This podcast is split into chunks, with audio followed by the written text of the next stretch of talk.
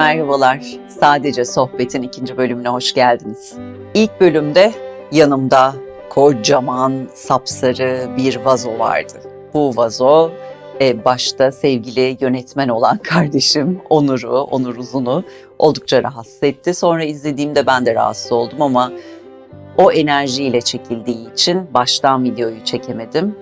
Bu görsel e, şölenle beraber ilk bölümü tamamlamış olduk ve çiçeği gördüğünüz gibi şöyle arkama aldım. Dinleyenler için de e, eğer ki YouTube kanalımıza girerseniz e, görseliyle beraber o çiçeğin anlamını, büyüklüğünü, şaşasını görebilirsiniz.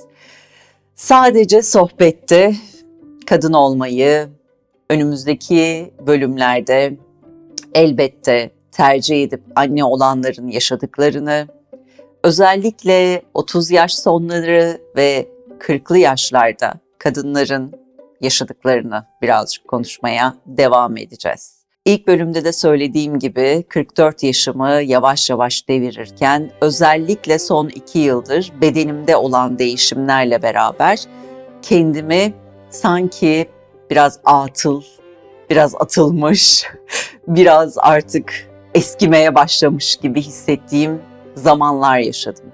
Elbette her kırklı yaşlı kadın e, bunu yaşamıyor. Hepimiz farklı farklı sağlık sorunlarını bundan 10 yıl önce yaşamadığımız ya da 10 yıl önce bize dokunmayan her şeyin e, kırklı yaşlarla beraber dokunmaya başladığını görüyoruz.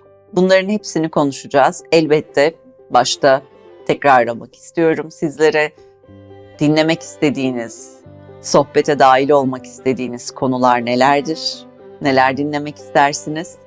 Bununla ilgili olarak sorularınızı, yorumlarınızı gönderebilirsiniz. E, Instagram'dan da bana direct mesajla birlikte lütfen ama lütfen görüş ve önerilerinizi paylaşın. Bugün birazcık aslında bakarsanız kadın dostluğunu sizinle konuşmak istiyorum. Çünkü genç yaşlarımızda. Böyle de dememek lazım aslında ama. Yani daha yeni yaşamaya başladığımız, hayatın tadını yeni yeni kavramaya başladığımız, tecrübemizin, deneyimlerimizin birazcık daha az olduğu yaşlarda dostluklar elbette önemli. Ama yaş ilerledikçe, deneyimler arttıkça, yaşanmışlıklar farklılaşıp içine birazcık da acı dozu girdikçe kadın dostlukları çok daha önemli bir yere sahip oluyor. Ki benim hayatımda böyle oldu. İnanıyorum ki çoğunuzun hayatında da böyle olmuştur. Özellikle 90'lı yıllarda gençliklerini ve çocukları, çocukluklarını yaşayan Sex and the City dizisini büyük bir merakla ve keyifle izleyen bizim kuşağımız oradaki o dört kadının harika dostluğunu, elbette erkeklerle olan ilişkilerini, hayatlarını oturtturmaya çalışmalarını şu anda çok daha iyi anlıyoruz herhalde. Öyle değil mi? Ve ikinci kitabımı yazarken, Kalbimin Ses Tellerini yazarken, Kalbimin Ses Telleri özellikle biraz kadın olma üzerine yazılmış denemelerle doluydu. O dostluğun, birbirine sahip çıkmanın ne kadar önemli olduğunu hissettiğim zamanlardı. Yeni boşandığım ve kadın arkadaşlarımla birlikte tekrar ayağa kalktığım zamanlardı.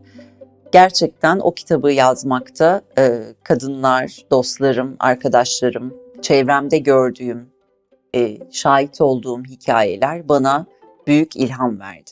Şöyle başlıyordu e, Kalbimin Ses Telleri e, kitabım.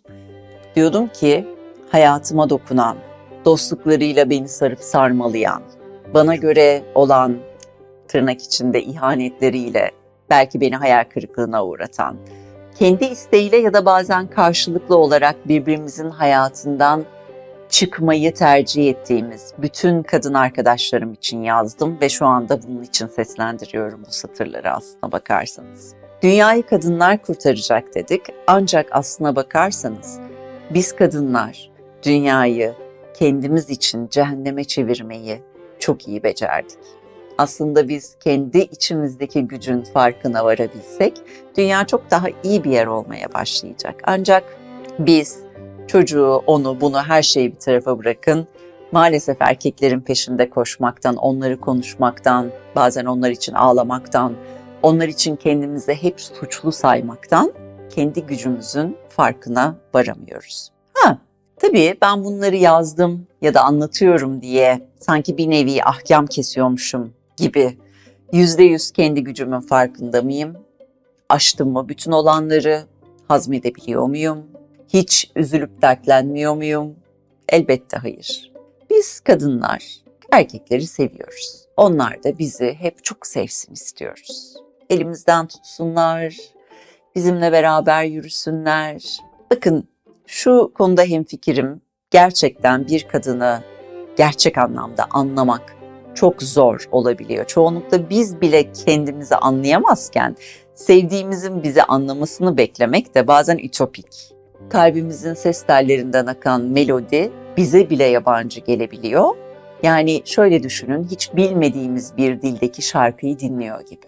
O yüzden bir erkeğin bir kadını yüzde yüz anlaması çok zor. Ancak en azından birazcık da olsa, ufacık da olsa biz kadınlarda doğuştan olan, erkeklerin de eğer isterlerse öğrenip hayata geçirebilecekleri hani empati dediğimiz yetenekle baksalar bize sanki hepimiz daha da mutlu olacağız. Kadın olma hallerini anlatıyoruz değil mi? Aslında hem kendimin hem de çevremdeki muhteşem kadınların hayatlarından kesitlerle birlikte bunları anlatıyoruz. Her ne kadar kadın kadının kurdu dense de biz kadınlar birbirimizden ilham alırız. Biz kadınlar birbirimizi taklit ederiz. Biz kadınlar birbirimizi çok severiz. Biz kadınlar birbirimize hmm, bazen biraz gıcık olabiliriz, kıskanabiliriz. Bunların hepsi çok doğal. Çok sevsek de, sevmesek de, tanısak da, tanımasak da, hatta bazen gördüğümüzde böyle hani derler ya tepe tüylerimizin aya- ayağa kalktığı kadınlar vardır böyle birazcık olduğumuz, elektrik alamadığımız. Onları görsek de yani bir kadının yaşadığı kötü bir durumu yargılamadan üzülürsek, empati yapmaya çalışırsak ya da işlerinin iyi gittiği durumlarda onların başarılarının arkasında durabilirsek, onları alkışlayabilirsek, eee, yani şunları düşünmezsek eğer ki, "Hmm, bunu yapıyor ama acaba onu kim destekledi? Hmm, dayısı mı var, amcası mı var? Oo, onun işte babadan şöyle bir şeyleri var. Çok şanslı ya, tuzu kuru onun, tuzu kuru gibi mesela. Ee, işte o zaman aslına bakarsanız ben inanıyorum ki dünya iyi bir yer olacak. Çünkü son dönemde sosyal medyada özellikle kadınlara olan saldırılarda, e, fiziksel saldırıları, e, kadın cinayetlerini ki kadın cinayeti değil, insan öldürülüyor burada. İşte bunu böyle çok kategorize ettiğimizde de aslında çok uzun bir konu. Farklı düşüncelerim var bu konuyla ilgili. Önümüzdeki bölümlerde belki bunu da konuşuruz birazcık.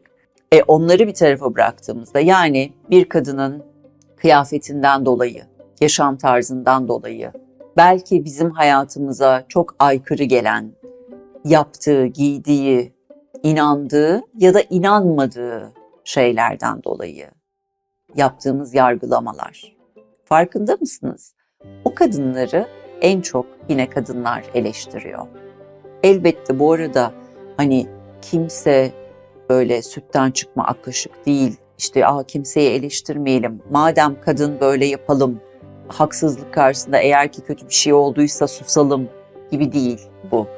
Ama yarın öbür gün sadece bizim yaşam tarzımızdan, düşüncemizden, giydiğimiz bir kıyafetten, içtiğimiz bir kadeh içkiden ya da başkasının inanmadığı ama bizim inandığımız bir düşünceden dolayı yargılanırsak o zaman biz de desteğe ihtiyaç duyacağız. O yüzden e, burada empatiyi ve sempatiyi çok eşit dengede tutmak gerek diye düşünüyorum.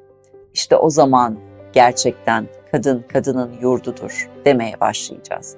Bence son dönemde hem yeni nesil e, genç kadınlar hem de bunu anlamış 30'larının sonunda 40'larında yaşayan kadınlar bunu çok iyi dengelemeye çalışıyorlar.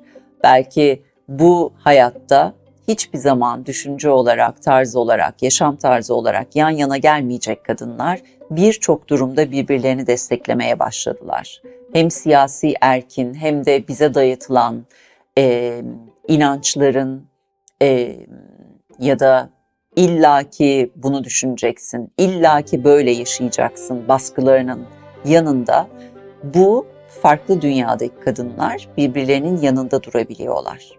O yüzden bu gerçekten çok ama çok kıymetli.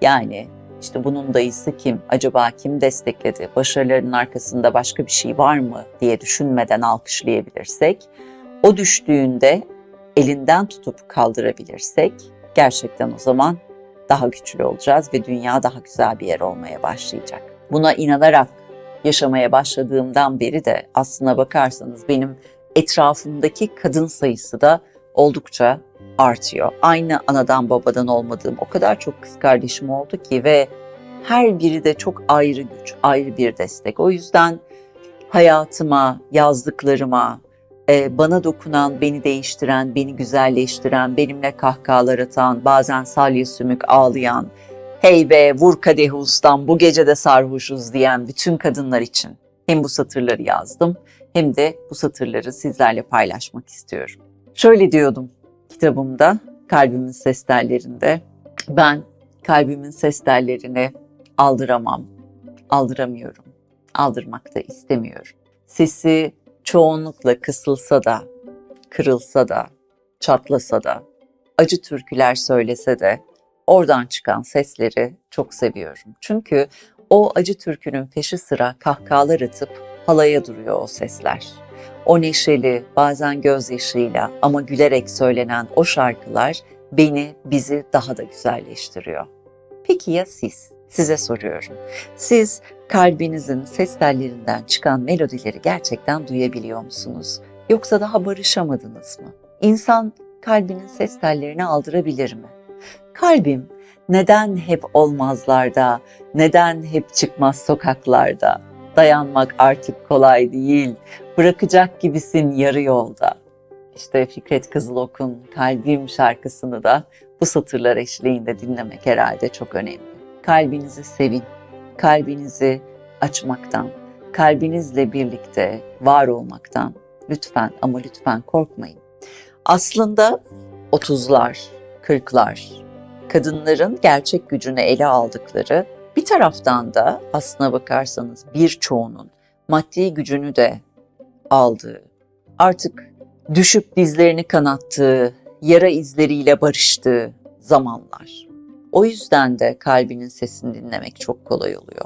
Ama bazen bazı kadınlar o kadar acı şeyler yaşıyorlar ki işte annem mesela annem hep şeyi söyler işte benim kalbim çok katılaştı şöyle oldu böyle oldu diye.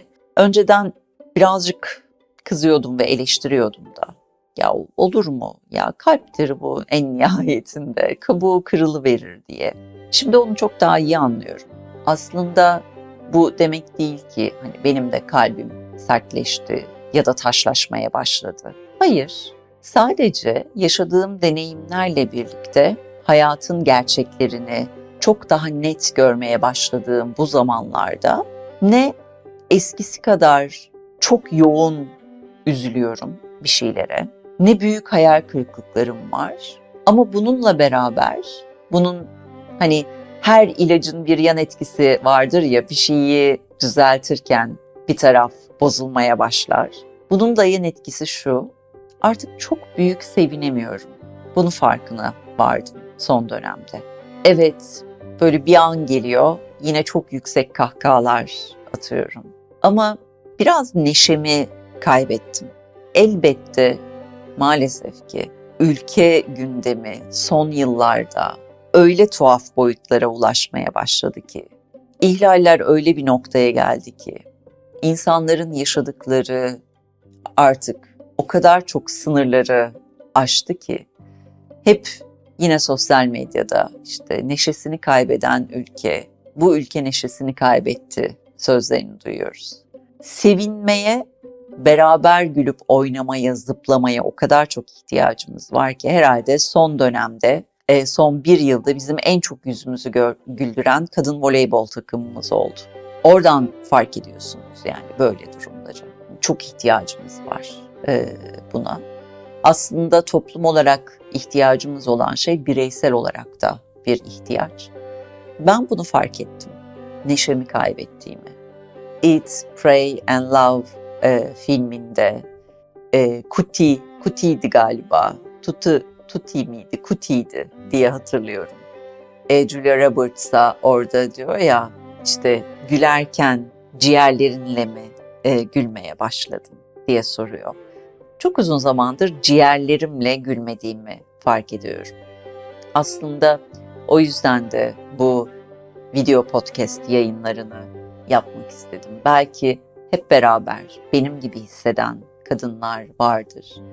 Beraber bunu aşarız ve tekrar ciğerlerimizle gülmeye başlar. Kalbimizin içinden akan şarkıları da bağıra çağıra, doya doya söylemeye başlarız. Çok teşekkürler bugün de beni dinlediğiniz ve izlediğiniz için. YouTube kanalımıza abone olmayı, podcastleri paylaşmayı, paylaşırken beni de etiketlemeyi ve yorumlarınızı elbette bizlerle paylaşmayı sakın ama sakın unutmayın. Umarım ciğerlerimizle gülebileceğimiz nice günleri olur. Sadece sohbette yeni bölümde görüşmek üzere. Hoşçakalın.